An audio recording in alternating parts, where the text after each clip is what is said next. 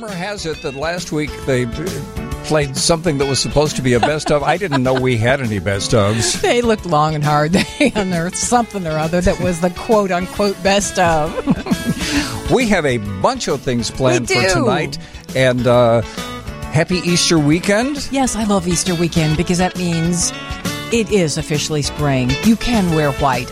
Enough of this nonsense about waiting till Memorial Day. Go ahead, break out the whites. And I get to break out my summer black? You do. Hey, you really do. People think I'm kidding, but you really do.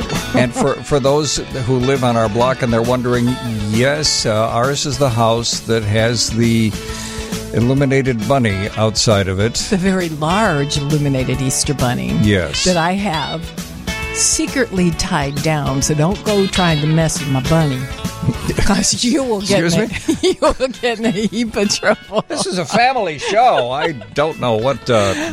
And pictures of the Easter trees are available for you to look at and laugh or love. It's completely up to you. And this is the part of the show where we normally do, or as normal as we ever get, our round robin with everybody, but we wanted to single out one of the members of the crew tonight, Andrew Harris, our producer, who as of this week is now also Lisa Dent's producer. Congratulations, man. Thank you. Thank you. I am. Yes, amazing. Thank you. Now, you're going to get business cards with Andrew B. Harris on them? I should. Demand the B. That sounds responsible. Demand the B, okay? Well, congratulations. That's huge. And thank you for still doing our show, too, on top of doing a Monday through Friday gig. Would you believe I demanded it? That was on my list of... Nice. Thank you, Andrew. You need to raise your standards, Andrew. Where's the fun in that? Yeah, why start now, right? So you spent the last week hanging out with Lisa and getting used to the afternoon. What is your schedule now? Not sleeping, booking. That's pretty much it. Yeah. In actuality, it's a lot of work, and I've been having a lot of fun doing it. She goes through about 10 guests a day, right? Yeah, 8 to 10. Yeah, 8 to 10 guests a day. That's a lot of booking in the morning. Yeah. I'm so glad I have Brian to keep the training wheels on for a little bit.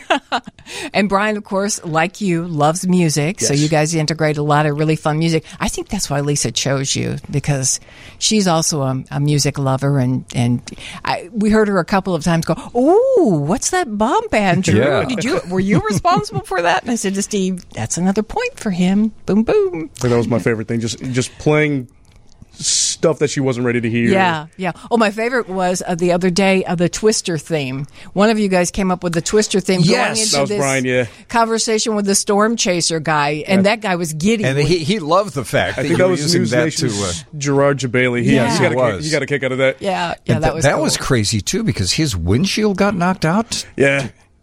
Wow. With the last couple days of these storms, it's all these storm chasers, one, having a ball, but the aftermath of that is... They live for that stuff. Yeah. Well, and speaking of the storms, were coming back, we flew back in from Pasadena, and it was interesting to say the least.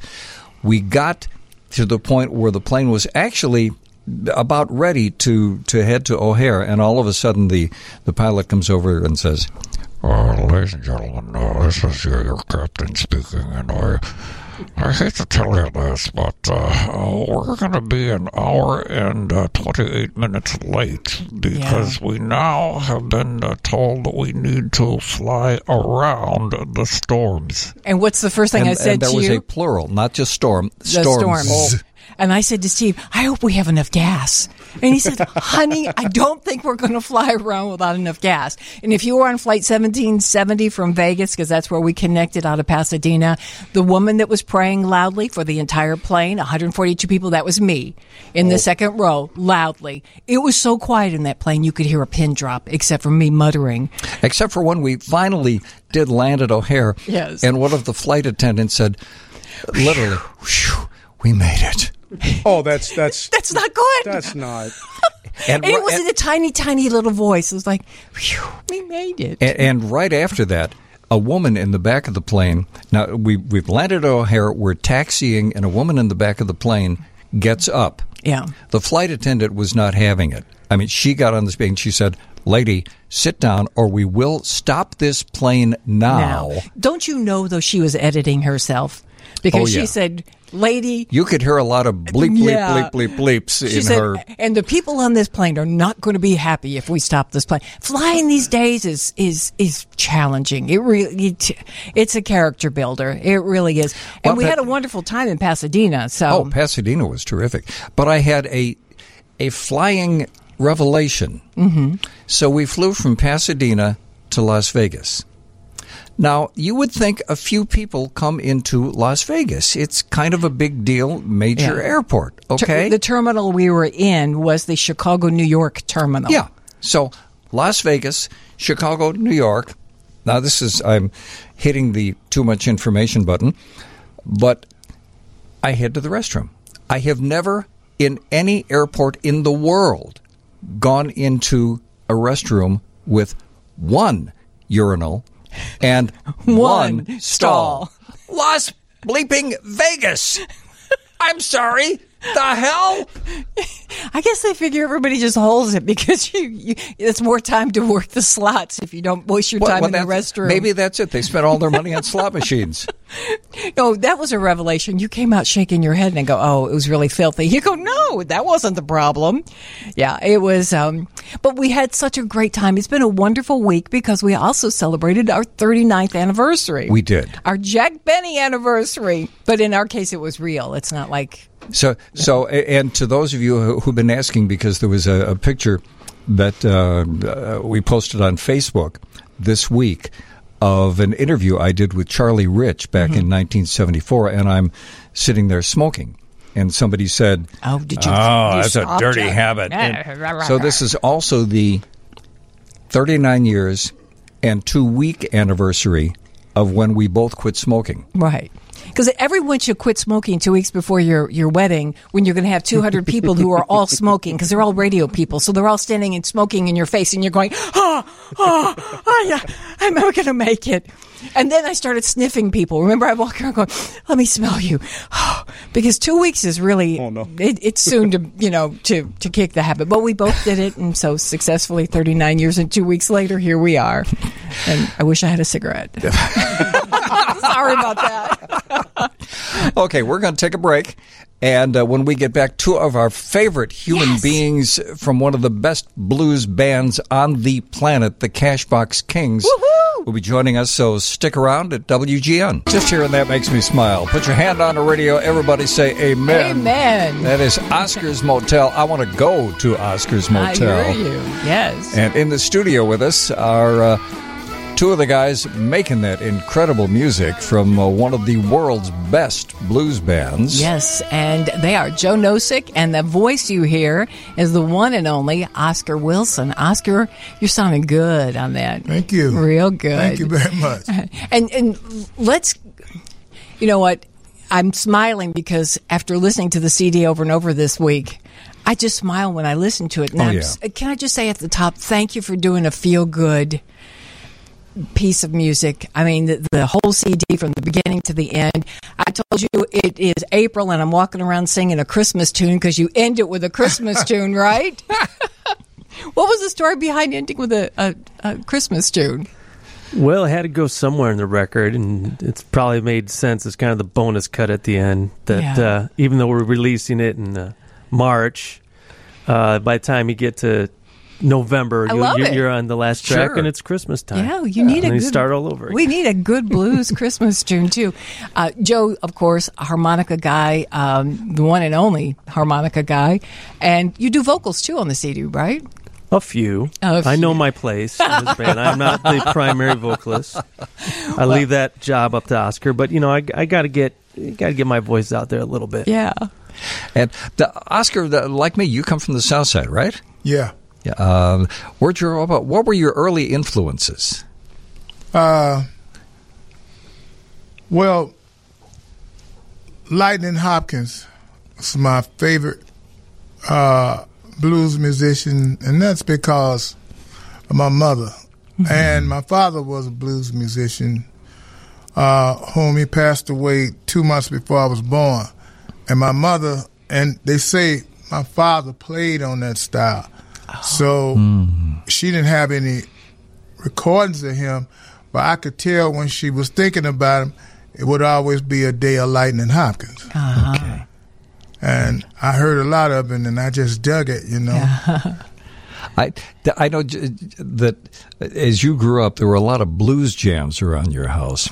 Yeah. Was there ever anything that you thought about doing other than singing the blues? This was the last thing. This was an accident. I mean, I have one of my brother-in-laws, Robert Peterson, which they called him Bass Man Pete. He played with Johnny B. Moore, and he played with Melvin Taylor, Slacks Band, Shirley Johnson, a few people. And they would come up with a song. I was working for Chicago Housing Authority, senior complex. I was the maintenance mechanic. And they would come up with a song, a new song or something, and they would say, Oscar, come to the joint tonight and sing this song for me, you know. And I used to look at them, and it didn't seem too profitable to me. Excuse me. The guys would be, a couple of them, I don't call their name, always bumming cigarettes, you know, and hungry all the time, and borrowing. I'm like, and they were really one of the top people back then. Yeah, yeah. But my dream was to be a band instructor. Oh. You know, when I was in high school, I played jazz trombone. I played all-city jazz trombone, all-city concert baritone for Tilden Tech band. And I had an instructor named Isaac Lee McKay. And I picked up on the stuff so fast. You know, I went from beginner's band to intermediate band in 2 weeks. Couple of weeks intermediate band. My sophomore year, I was in concert band on baritone. And all the other brass instruments, I just picked them up and started playing them. Wow. And for the jazz band, I wasn't in it. They said, Oscar, I need a fourth trombone. And honestly, I just wanted a uniform because I was a little fat boy, and girls like uniforms. I couldn't play ball. You know, the stereotype sucks because I actually couldn't play nothing. Yeah. And my brothers were like legends. One was a boxing legend. Oh. One played at Tilden. He was on the basketball team, football team, baseball team. He got drafted by the Cincinnati Reds. Oh, that's tough. And my other brother was a basketball player. He was back then a junior Globetrotter. And this cat was amazing, but the streets caught him, you know. But Mr. McKay, he could play drums, xylophone. He would just go all around, and that impressed me. Yeah. And I would be like, well, we ain't got no bell player. I play it. We need play the bells? The jingle bell. Yeah, on that song, I was telling Joe I could play the jingle bells, and, you know, no, Oscar, that. But I'm telling you, I could play the jingle bells. I could play the triangle. I could play the bass drum, a little snap. But wait. Did you ever get the uniform? Yes. All right. And I got the girls. Yeah, well, that was the big question, enabling you to get the girls. No, yeah. You know what happened, though? Really, this is a true fact. From my sophomore year to my junior year, all summer I stayed rolled up in a ball because I was 5'7". And when my buddy come to get me about the end of summer, I said, man, come on outside, man. You know, and I was hurting, man, I won't go outside. When I got up to change my clothes, and I said, Mama, my clothes too big. Oh. And they too short. And she said, what? And I had slimmed up. Oh, she said, go in there and try on some of Junior's clothes, which my brother was in the Army. Then, and he had tailor-made clothes and stuff, you know, alligator shoes and lizard shoes. And when I went back to school, I met the girl of my life. That same night I went out. And, I love that. But I'm telling you, And when I got to school, the girls took notice. It was like, you know, and we were poor, you know, but my brother had started working for, he went to, got drafted. Yeah.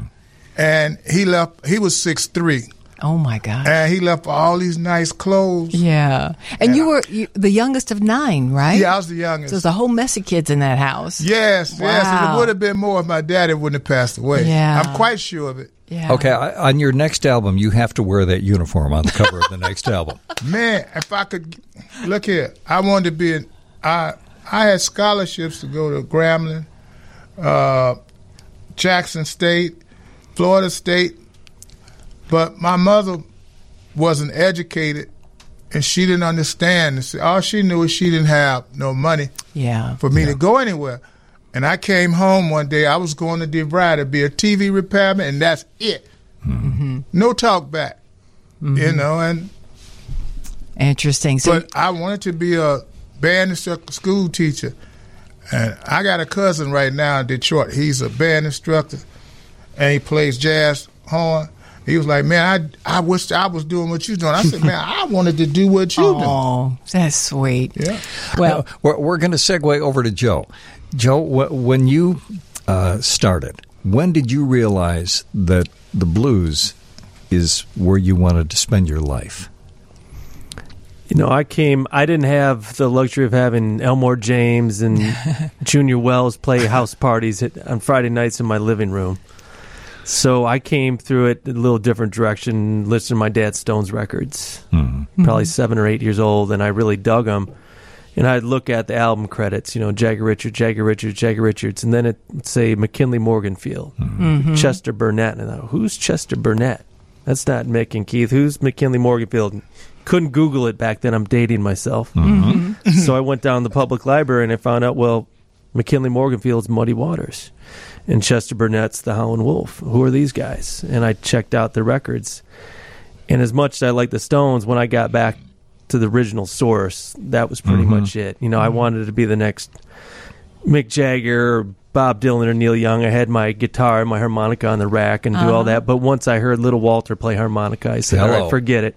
This is it. It hit me hard. And I said, I got to learn what these guys are doing. And, you know, a few years after that, in my teens, I started sneaking in blues clubs around Chicago and down in Oscar's neighborhood on the west side. And I got to see some of the originators that were still around back then. You know, James Cotton, Junior Wells, Jimmy Rogers, the Myers Brothers, Robert Lockwood, Willie Dixon, you name them, Otis Rush, Buddy Guy.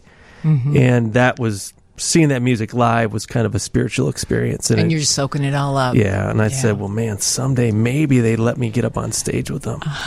But little did I know, you know, 30 years later, I'm playing around the world with, you know, guys like Oscar making, still trying to keep that music alive. Yeah. So. And we're talking about the real thing. We're talking about blues that you would have heard back in the clubs back in the day, back in the, well, you weren't around in the 40s and 50s, but, yeah, it's the real thing. Buddy Guy said it to you the other night on stage. He wanted to play with you guys because he said you're bringing back the music like it used to be. And that's one of the things I love about the Cash Box Kings. You're not lampooning the music. This is... the real thing. If you walked into a club on the south side of Chicago in the 50s, this is what you would have heard. More with the Cash Box Kings. We'll take a short break. News is next in the Northwestern Medicine Newsroom. Yes, yes, yes. Down on the south side. We are talking with two of the main members with the Cash Box Kings. Their new album is extraordinary. It's called Oscar's Motel. And I have to share with you that I love this cut for a lot of reasons, one of them being that I grew up on the South Side. And, Oscar, you will appreciate this. We have a mixed marriage, South Side guy, North Side girl, but I have now converted her to being a Sox fan. Woo-hoo! Go Sox! Yes, yes. Nice work. Sox.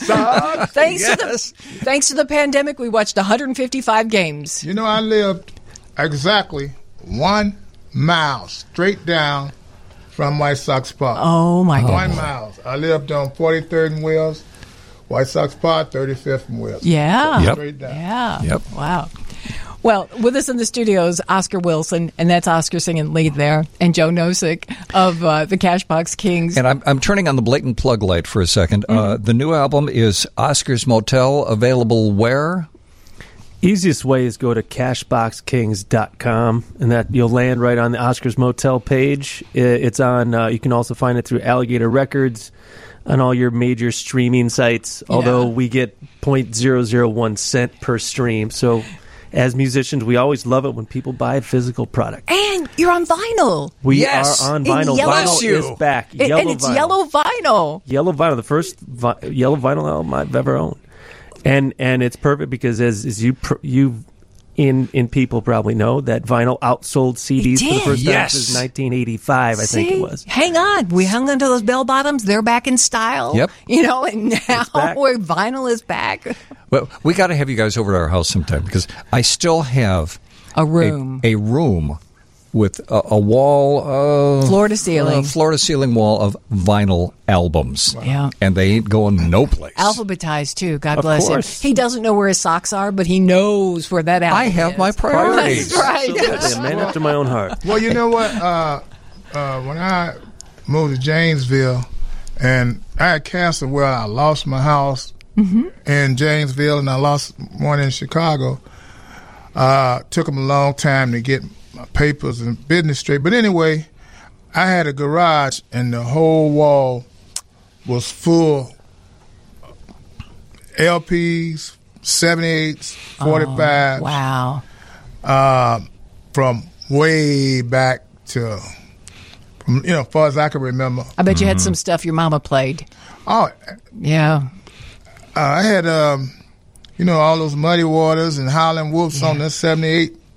Wow. You know them flying discs? Yeah, the crack if you... Okay, pop quiz. What was the first record you bought? We'll start with Oscar. That you paid for. Okay, my first... No, well, it was a record by the Brothers of Soul called The Love I Found. It was a 45. Okay, a 45. Yeah. I will make note of that. Joe, the first record... you bought. This was used many years after it was released, but I believe it was Are You Experienced by Jimi Hendrix. Oh. Okay. That's good. How about you? Mine was lame. Crystal Blue Persuasion. Oh, that's kind of cool. Tommy James. Yeah. Okay, my first, and I still have it, Roll Over Beethoven on 78. Oh. Thank you very much. Yeah. What's the flip side? Flip side was it Downbound Train? No. What was the flip side? Oh, that's awful. I should know that. Yes, you should. I should. I'm going to slap myself in the forehead. You think it's Maybelline, Oscar? No, it's probably its own release. Maybelline was a separate release. Yeah. Yeah, but it was on the flip side of another one, though. I can't remember. Or it might have been Wee Wee Hours. Well, that sounds about right. I just seen it the other day, too. They was talking about it. But as long as the blatant plug light is on, right. You guys are going to be appearing in the not-too-distant future where? They got a great rundown. Can I just step in here and say they're going to be at the Valparaiso Opera House, and you said that's a really cool place. That's a beautiful, great venue. Beautiful space. And that's next weekend, April 15th, and you're going to be with Little Ed? At that double show? Bill, Alligator Records double bill with our buddy Little Ed. Yeah, and then the very next day, you're going to be working on the 16th at our favorite place locally, and that would be at Space in Evanston, celebrating its 15th year. Yeah. Wonderful space. What did we do before there was a Space in Evanston? And for those of you who had never been to Space in Evanston, it is what we call, it is one of the best listening rooms on the planet. In fact, that's where we first saw you guys and the first time we interviewed you. And that video interview is still up on the Steve and Johnny YouTube page. That was 5 years ago. And I'm going to segue a little bit because, speaking of Space in Evanston, this coming Wednesday, our friends Jim Peterick and the Ides of March are going to be doing an evening at Space in Evanston this coming Wednesday. You should just follow everything that's happening at Space in Evanston. This guy's kinfolk is in Ides of March. Yeah, my dad's second cousin. Really? Who? Who I think Chucky Somar. Oh my God, Chuck Somar! Yeah, we love Chuck forever. Yeah. He's somehow related because my dad's they're all Berwyn. They're Bohemians from Berwyn. Right. Berwyn. Well, we'll give you the rundown again, but you can follow these guys because they're going to be everywhere. And if you're up in Canada, they're even coming your way. But stay with us here on WGN. I would love to play all of that, but if I did, we wouldn't have a chance to talk with our guests in the studio from the Cash Box Kings. We have Oscar Wilson and Joe Nosek. And Oscar, who are you not standing on that track? Who is that? Deitra Farr. Yes. Deitra. Deitra Farr. Deitra Farr. Deitra Farr. But I'm going to give it away. Punchline is they actually do love each other. They just got this love-hate relationship. But before we get into that, on that last song, I got to tell you, all of those characters were real. On the South Side? Yeah. On the South Side. I have no doubt. All real people. And that's one of the things that I love about that, the track that we played in the last segment, Down on the South Side. I literally, as that track is playing, I'm seeing that club. Mm-hmm. I'm walking through that club. I'm seeing these people. Yeah. Well, as we first played I Can't Stand You, I thought, I got to know this Deitra woman. I can't believe I've been in Chicago all my life and I've never crossed paths with Deitra. Mm-hmm. Yes. She is one gutsy gal. Oh, yeah. She's finally got nominated for Female Blues Artist at the BMAs. And she was saying she never got her due here in Chicago. Oh. She did most of her stuff overseas, and now that she's retired, interesting. And they give her some prop. Oh, good. Joe, writing that song, that whole idea, because that's you talking, and she's talking to you, and. Was that really a telephone conversation that how did you do that? It was a little unique editing, but that's how I envisioned it when we wrote it. They had this beef going on. It was all in jest and good-natured, but it kind of started a subculture on Facebook, and then people come up to Oscar and say, "Man, Oscar, that Deitra Farr, if I ever see her, I'm going to give her a piece of mind." Oscar said, "No, you don't get it." And it kind of took on a life of its own. And I said, there's a song here, which is usually how we end up writing songs. Mm-hmm. I say, Oscar, there's a song here. And this was the first song that we ever wrote on Zoom because we wrote a lot of this material during a pandemic where we weren't playing gigs live and we weren't getting together. We were just staying at home. So we would pick up a couple guitars and get on Zoom. And I said, this is one of the songs I want to work on, so I kind of came up with the melody and the structure and the chorus, but I said, you guys have to write the verses. And I should have recorded the Zoom sessions with these two going at it because it's even funnier than the song, actually, see these two on Zoom going at it. And then when we got in the studio to do it, it was just like natural. And if you get this record, Oscar's Motel, you'll hear a kind of extended, spontaneous riff between the two of them at the end going back and forth. I love that. That was one take. Absolutely spontaneous, and I said, I want you guys that we're gonna ride it out a little bit at the end, just go at it. And they did that, and even to the part, spoiler alert here, they finally say, they bury the hatchet at the end and say, I love you. Yeah. That was all that we just came up in the studio. Well, you talk about it being one take. I want to hold you on that for the second. The album has what I look for and what I love in an album. It sounds like it was recorded live. Mm-hmm. So give us a little bit of the background. I know you worked with our friend Alex Hall. And, absolutely. So tell us about the recording process. Alex is he's a wonderful musician, engineer, and human being, and we get together in the studio, High Style Studios, reliable recorder, and we get in one room and have all our amps right there. We're all looking at each other, and that's how we make these albums. Live in the studio, because we feel that's really where you get that energy and that you really feed off each other. So that's how this was recorded. Now we did the vocals for that song. I will fully admit we had to redo in a space that didn't require Deitra to go up 3 floors because it's steep. But we had them doing the vocals back and forth, and that at the end of it, that's all spontaneous live. But that's how we record live in the studio in the moment. I love it because it goes back to the origin of recordings, which is just that. You turn on the microphone, you play, and you capture what just happened. And as much as Les Paul was a dear friend of ours, and he was the man who invented, along with pioneering the electric guitar, he invented basically multi-track mm-hmm. recording, and I appreciate all that, mm-hmm. but I love the freshness, just the air of a live recording. You know, warts and all. You know, Steve, it's like I tell people all the time is, with me, I'm not a verbatim guy. You know, Pop Pete really brought this to me one time. I was trying to steal some of his guitar licks. Mm-hmm. He taught Lil Milton how to play down in Leland, Mississippi. Mm-hmm. And that was Robert Peterson's father.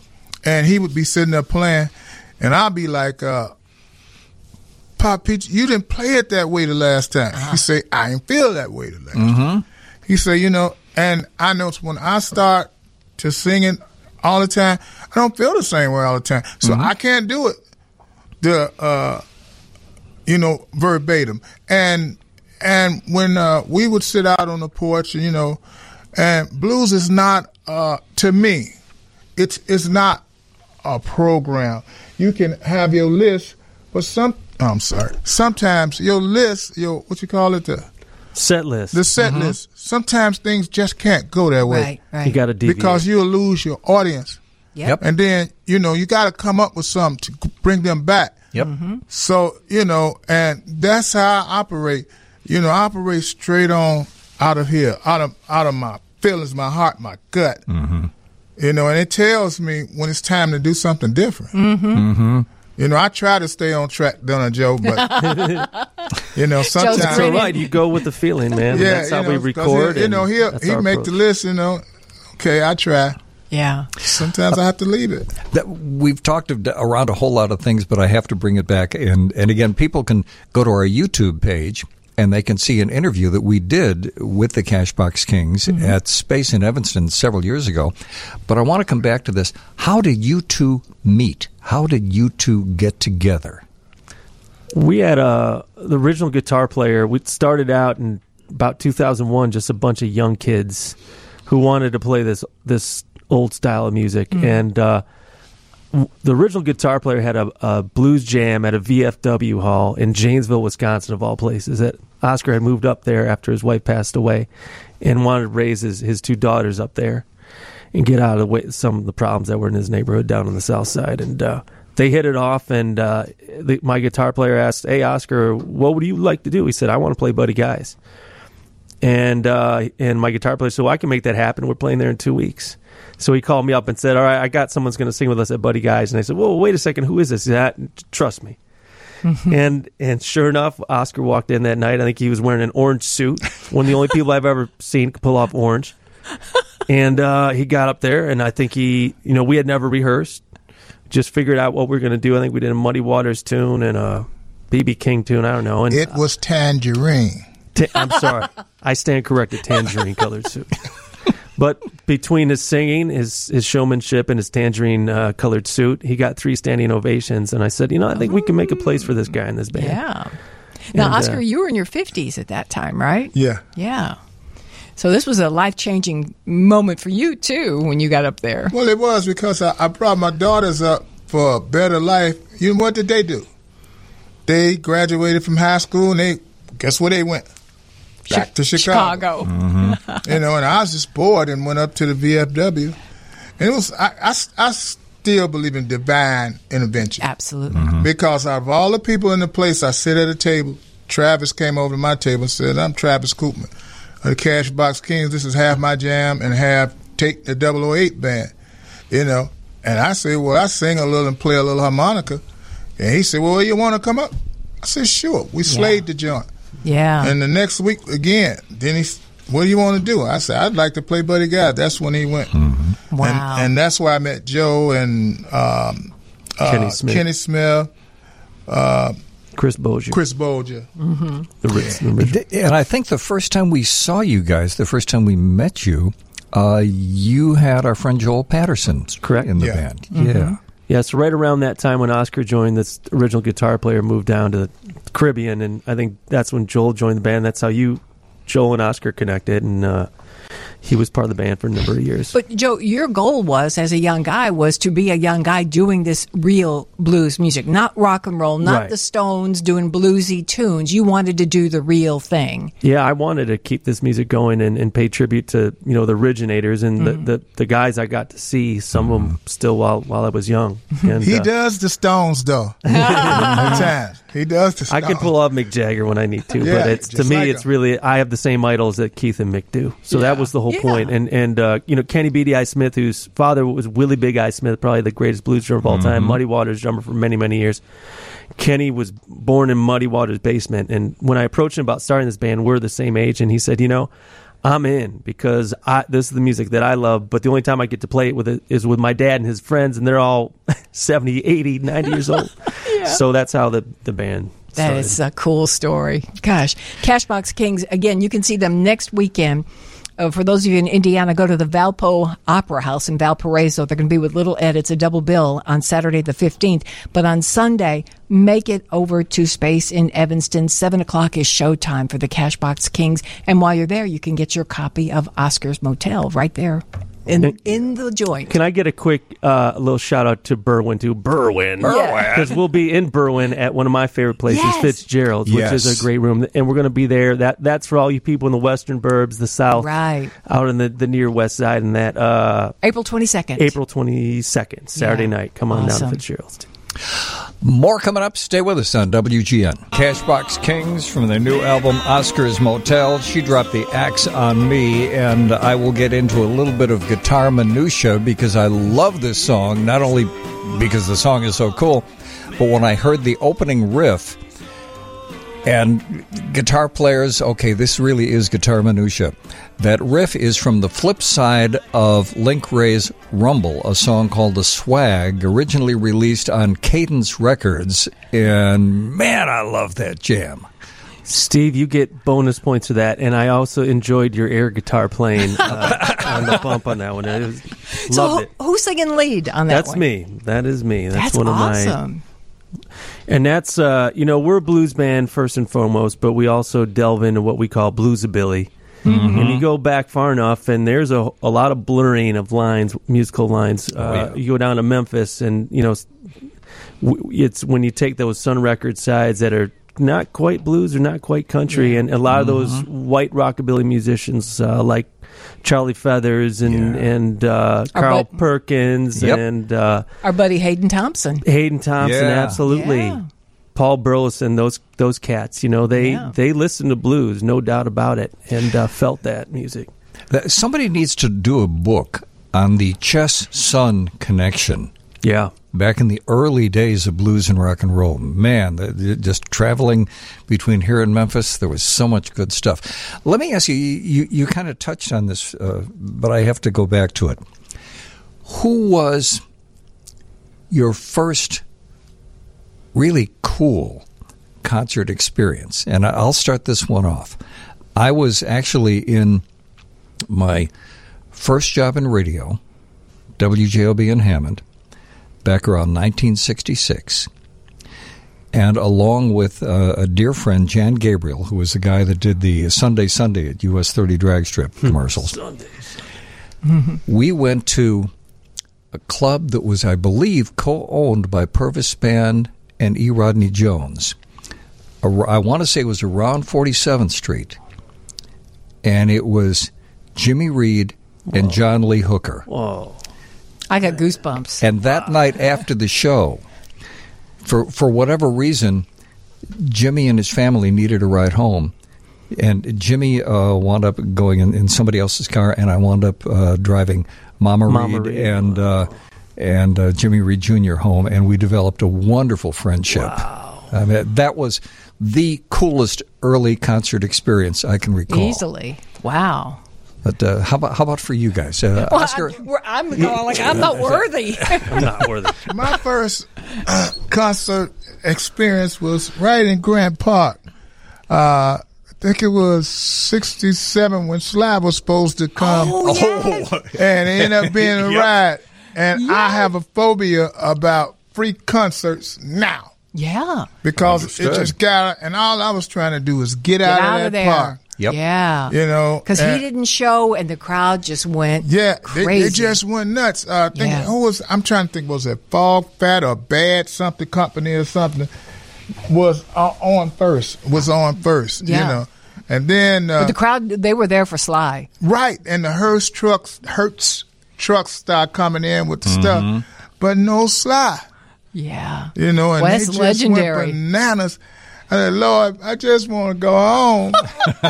I hear you. And I stay away from, you know, unless I'm playing in them. I don't like free concerts. Nah. But, Joe, you've talked about going to Blues Fest and then as a fan and then thinking someday, wow, I could be up there on the stage. And you did.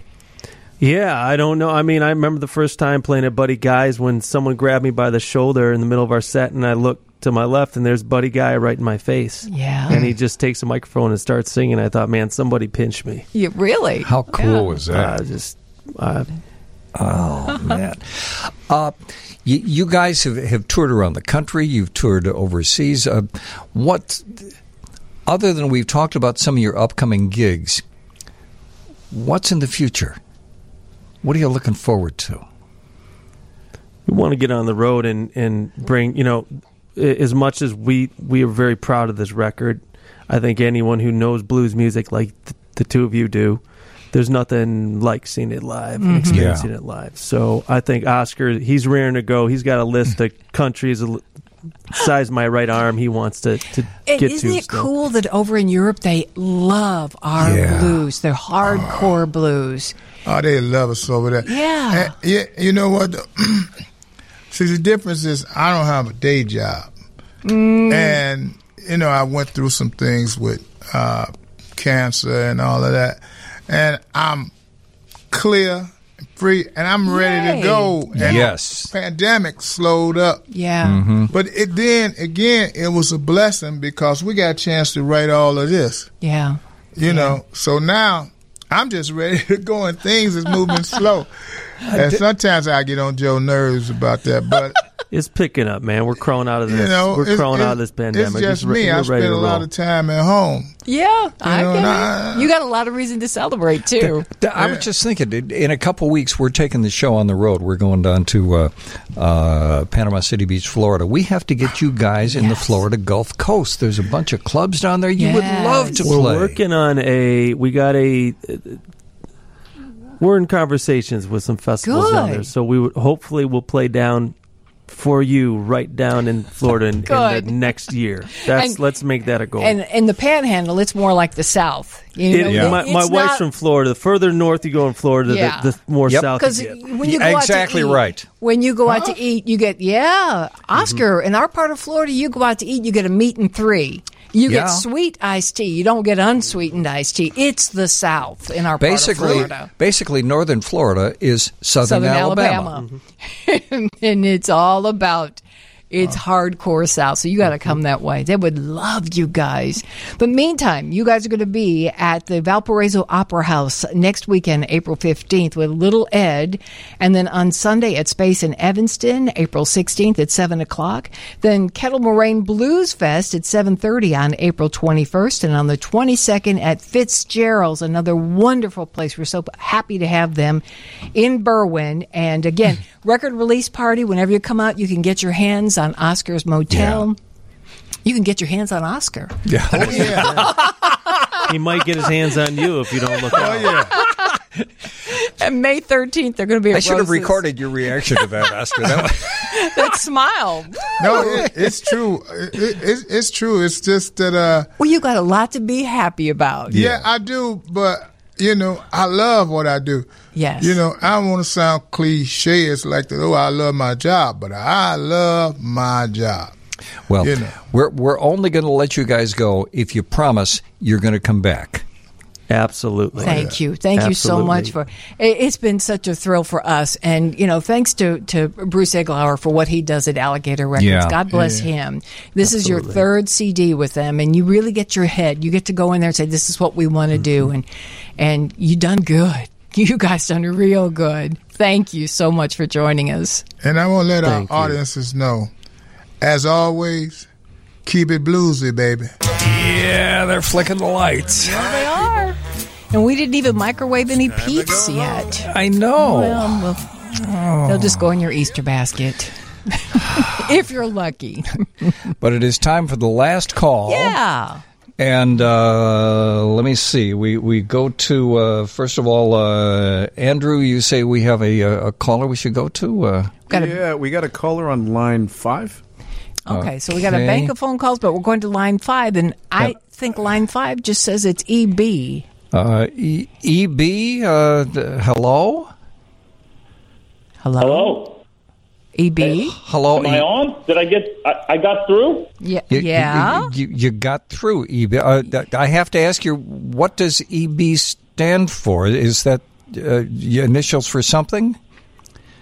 Well, yeah, obviously. I'm trying to go a little incognito there. I don't know. I trusted that guy I talked to earlier, but Easter Bunny. Oh, no, Easter Bunny. The Easter Bunny?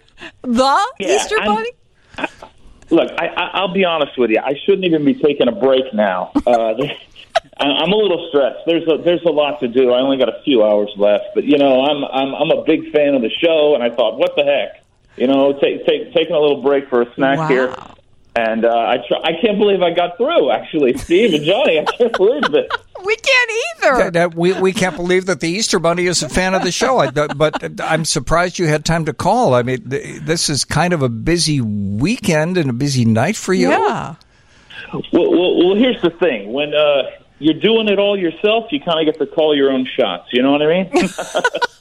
Not like that other guy. That other guy in December that's got all the help. Oh, the Santa dude. Oh, I see. So you've got no help. Now, no, it's just me. It's just me. Many lifetimes ago, I actually saw you. You were sneaking up the back stairs of our apartment building, and when I saw you, all I remember was navy blue shorts and a cool sport coat. That's the last thing I saw as you were sneaking up the back stairs. Are you still wearing the shorts thing and the sport coat? Well, I'll tell you, I still own them. They don't look as good as they used to, Johnny. I'll tell you. What, have you moved on to jogging pants and sweatshirts now? If you don't get caught, if nobody sees you, and it really doesn't matter. It's about comfort. When you're putting in the miles, putting in. Wait! Time out. You mean you're just running around sans shorts? Whatever breeds. You know, if you move quick enough, no one will even notice. This is true. You move pretty quick. You're right. Right. Okay. What is like the number one thing? I keep talking about how I brought in peeps tonight so I could share with the class, and no one seems to want to have any peeps unless we have fun and microwave them. The battles, the peep battles with the toothpicks. Yeah. So you're just doing the chocolate bunnies and the peeps and the eggs and that sort of thing in the baskets. Is that basically it? Is there anything new this year? I mean, anything you could share with us? Well, we go back and forth. Paper grass. We moved away from the plastic and then to the paper grass. Oh, darn. There's a little. Some people are going back to the plastic. To be honest with you, I don't care. Whatever's lighter. You know what I mean? Like, whatever makes these baskets just a little easier to haul around. Yeah. Yeah. No sleigh for me. No sleigh for you. Once again, we hearken back to the guy from December. So you don't have. I hate to bring it up, but to be honest with you, I know Chris. I've known Chris for a long time, and in public, jolly old elf.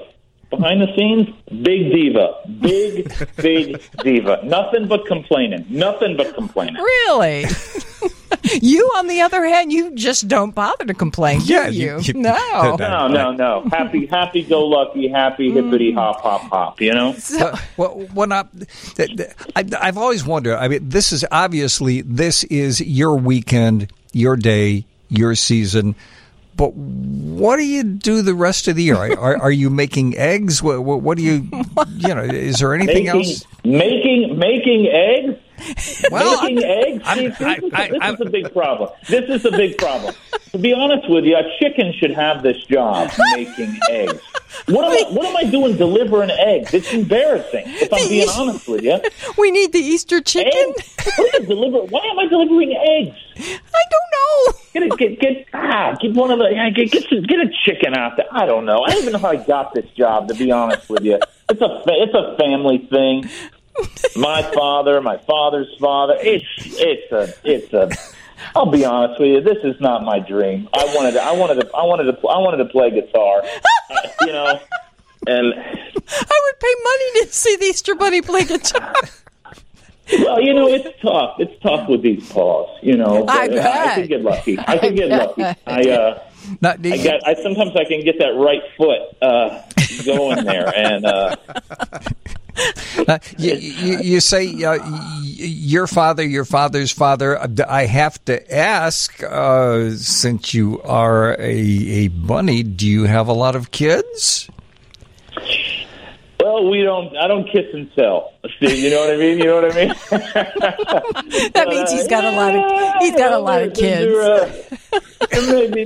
Maybe some kids out there, you know. And maybe I know you. I mean, y'all. I'm a little fanboying right now, to be honest with you. I know y'all are huge Easter fans. I've seen some of those decorations. I've peeking the window.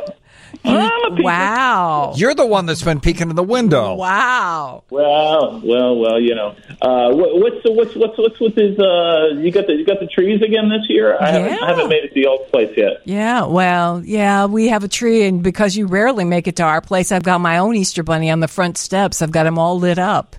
He's like, 5 foot tall, and he's wearing blue shorts and a sport coat. I've got this thing about the Easter Bunny wearing blue shorts and a sport coat. 5 feet tall, yeah. Is it the inflatable? No, he's not inflatable. No, mm-mm. Because I'm not a fan of the inflatables. They look great at night, but during the day, they're sad. It's like melted frosty out there. They're so sad. You're right. So I tell you what, I'll try to get a selfie when I swing by your place and get you guys a picture with me and the understudy. Do we want to know that what is the understudy also going to be the Easter Bunny? Is he going to be EB, or how is he going to be known? Don't push him, Steve. Well, I was referring to your lawn decor as the understudy. Right. So this time next weekend, will you just be chilling out? Will you maybe like going to the beach and just? I visions of you burning. I wish there was no rest for the weary. Why? I don't got a shop full of elves helping me. It's a full-time job. The only time people think about, I'll be honest with you, those guys, I don't know if I should say this, in the mall, It's not me. I got helpers. Yeah. I can't be out there for the photos. I got real stuff to do. I'm in management. You understand? Can I just say that some of those guys in the shopping centers are really scary? They've got scary. They are. Their eyes are dead. Dead eyes. Yeah. That's, it never used to be that way. But really? They're cutting costs, and some of these dead-eyed guys out there are giving us a bum rap. Some of the kids, we try not to be around the kids anymore. Some of them are scared of us. Well, I think it's become a requirement to get your picture taken, and your kid's got to be screaming like, "Ah! Yeah. Who is this character?" I don't know how we got that.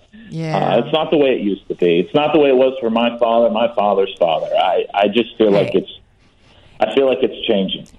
Nothing's the way it used to be. I mean, even chocolate bunnies now. You got to be careful. You get a chocolate bunny, you think it's going to be a solid chocolate bunny. I'm sorry, but you are really you're doing a number on us. I bite into it, and it's hollow, and I paid big money for this stupid bunny. Makes me angry. Proper labeling is important. That's not on me. We got a whole separate packaging department.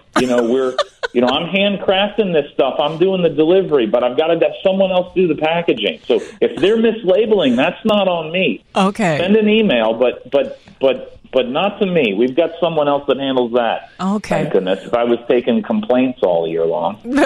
I never get anything done. You know, oh my, look at the time here. I don't know how I'm going to get all this delivered. Sorry. Well, we thank you so much for calling in, EB, but we know you've got a busy schedule.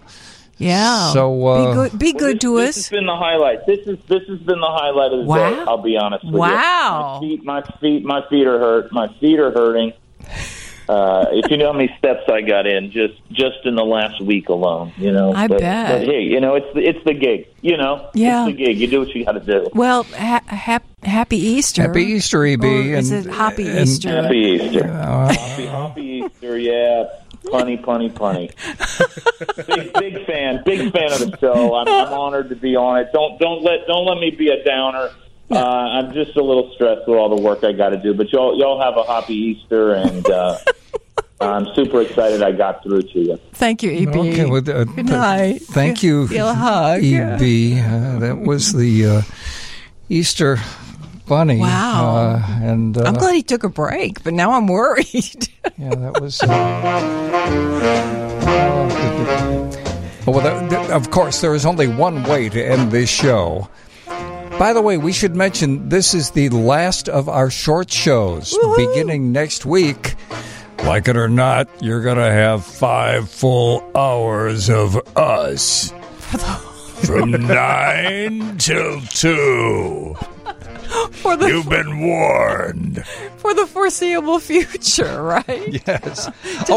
And we should mention next week, among our guests will be the Empty Pockets will be in studio with us. Yeah. And we'll talk cars with Tom Appel. Mm-hmm. But for now, we're out of here. Have a happy Easter.